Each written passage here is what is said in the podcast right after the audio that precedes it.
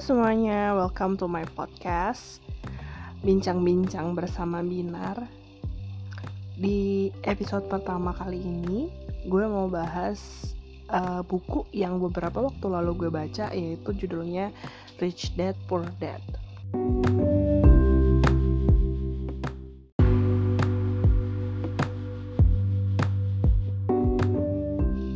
Jadi di buku ini penulisnya Robert T. Kiyosaki, seorang warga negara Amerika keturunan Jepang. Dia tinggal di Hawaii. Itu menceritakan tentang dua ayahnya. Gimana sih dia bisa punya dua ayah? Apakah ayah kandung dan ayah tiri gitu?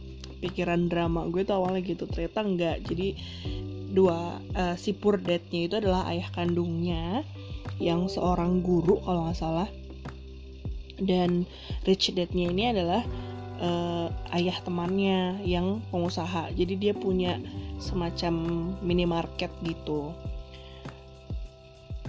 Nah, suatu hari si Robert ini pengen make money.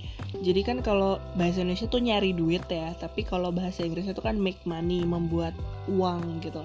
Dan si Robert ini pas kecil bingung caranya bikin uang tuh gimana gitu dan akhirnya uh, di diilustrasikan dia tuh kayak me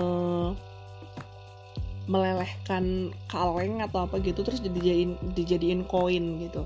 Dia kira dengan kayak gitu dia tuh punya uang untuk beli komik kalau nggak salah gitu. Jadi uh, ternyata bukan itu. Terus dia nanya ke ayah kandungnya si poor dad ini uh, gimana cara bikin uang? gitu kan cara nyari uang. Terus ayahnya bilang nggak tahu dan dia akhirnya nyari tahu ke rich dadnya ini dari situ dan ini juga jadi highlight besar sih di buku ini yaitu uh, dia tuh nyadar bahwa kita di sekolah tuh nggak pernah diajarin tentang uang. Gimana cara nyari uang gimana cara uh, gimana apa sih itu pajak dan bagaimana sih uh, kita dipotong gitu. Seenggaknya mungkin itu yang terjadi di US ya. Dan gimana sih cara nabung cara investasi kita tuh nggak pernah diajarin itu di sekolah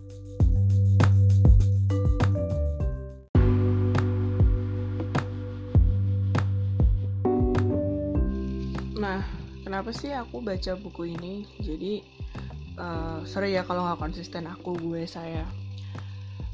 Buku ini tuh populer jadi dari aku SMP kali ya itu tuh aku lihat ini di mana-mana. Jadi kayak misalnya aku pergi ke toko buku atau aku pergi ke uh, rumah temen aku tuh pasti aku lihat buku ini. Dan jadi aku tuh nggak tertarik baca karena aku kan orangnya anti mainstream gitu kan. Dan kayaknya boring aja gitu dari, dari covernya terus sampai kalau nggak salah aku tuh lihat account financial advisor panutan kita semua Joska atau siapa gitu itu merekomendasikan buku ini. Jadi aku tuh penasaran pengen baca. Terus uh, setelah baca kayak satu dua halaman pertama satu chapter pertama tuh aku mulai ngerasa relatable gitu sama buku ini. Kenapa? Karena itu tadi si Robert tuh banyak bahas tentang betapa kita tuh nggak punya pengetahuan tentang uang gitu. That also happens to me. Aku nggak pernah diajarin itu di keluarga gitu. Jadi nggak pernah ada tentang kayak bagaimana sih kita mengelola keuangan gitu. Jadi kayak dari dulu tuh mama aku selalu bilang e, nabung makanya kalau pengen sesuatu tuh nabung gitu. Tapi aku nggak tuh nggak pernah bisa nabung karena kalau ada kalau ada uang di tangan ya kenapa nggak dihabisin gitu. Jadi kan kayak narasi umumnya. Mungkin kayak ini orang tua di seluruh dunia kali ya kayak kamu sekolah yang pintar dapat nilai bagus uh, nanti lulus kerja di perusahaan yang bagus dapat gaji banyak hidup kamu mapan. Tapi kayak sebenarnya orang-orang yang super kaya tuh kayaknya jalurnya nggak gitu deh. Mereka jadi pengusaha deh. Terus mulainya gimana ya? Gitu.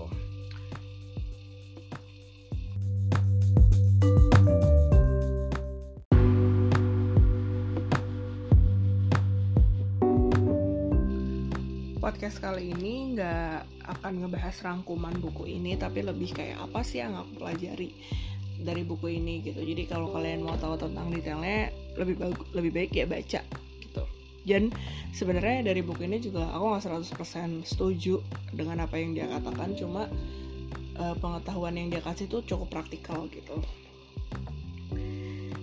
Jadi kayak hal yang pertama yang aku inget banget tuh dia bilang tentang perbedaan aset versus liability kebetulan aku SMP-nya tuh eh, SMP SMA-nya tuh IPS jadi aku tuh belajar akuntansi dan itu salah satu pelajaran yang bukan aku suka sih tapi menurut aku tuh cukup gampang gitu. Cie kayak uh, jadi aku tuh inget lah beberapa prinsip-prinsipnya gitu. Jadi aset itu adalah aset kalau di akuntansi itu kalau nggak salah. Dan kalau liability itu apa ya namanya? Wajiban apa apa gitu. Dan yang aku inget banget tuh kalau liability tuh tiap tahun ada nilai penyusutannya. Jadi minus gitu. Jadi misalnya kamu beli mobil e, eh, 500 juta misalnya nilai penyusutannya tuh satu tahun 10 juta gitu. Jadi harga mobil itu tuh akan turun saat kamu jual misalnya 10 tahun lagi gitu.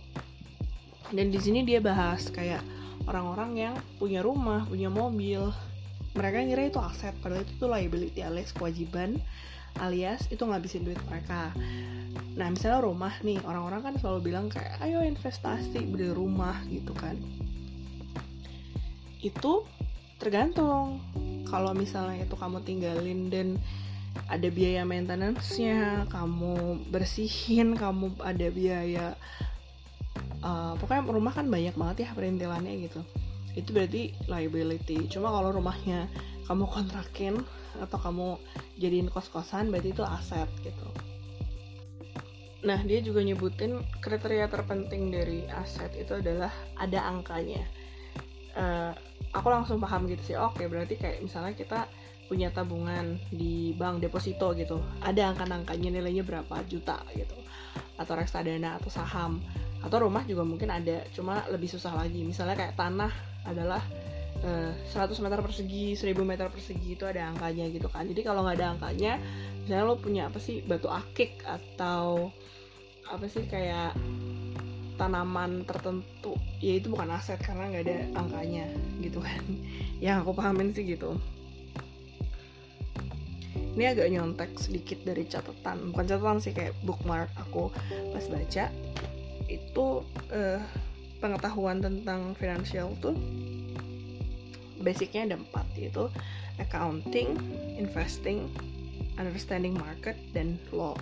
Jadi kalau lo mau menguasai dunia finansial ya kuasailah empat itu.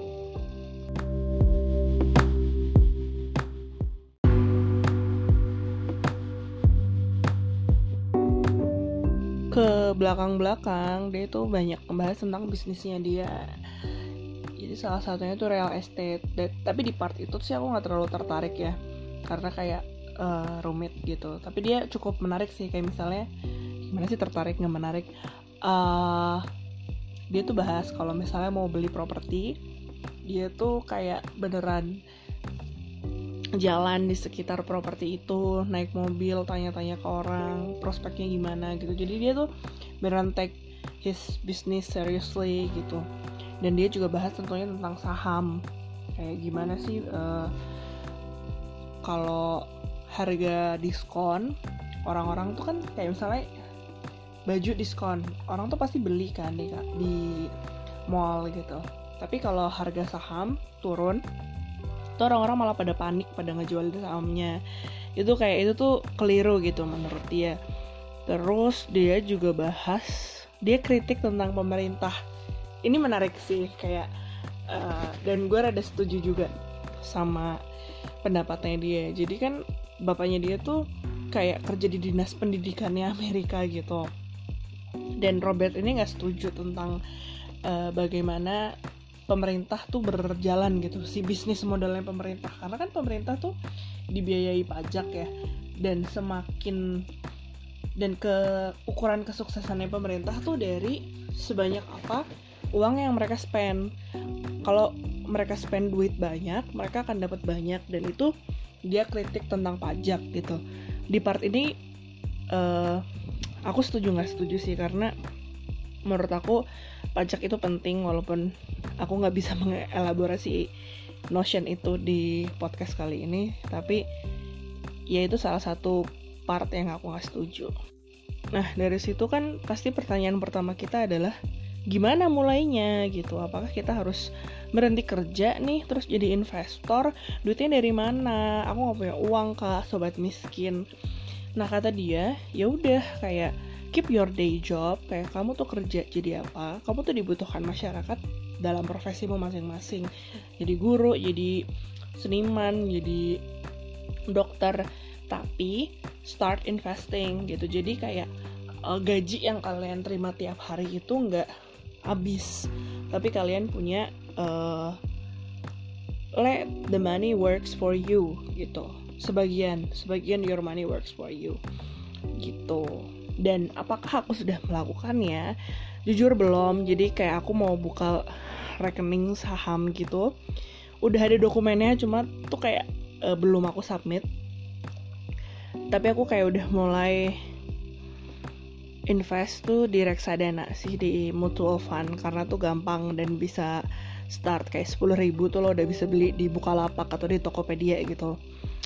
Uh, jadi gitu recommended atau enggak bukunya menurut aku recommended karena ini tuh basic banget gitu loh nggak banyak istilah-istilah yang jelimet atau ide-ide yang terlalu palsu gitu.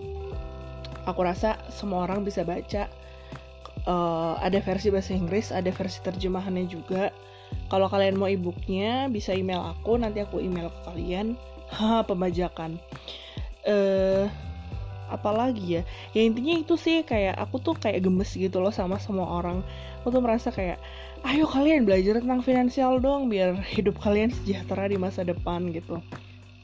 So, uh, that's all for today. Podcast ini direkam pagi-pagi buta karena aku nggak bisa tidur.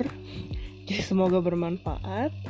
Sampai ketemu di podcast selanjutnya. Bye bye.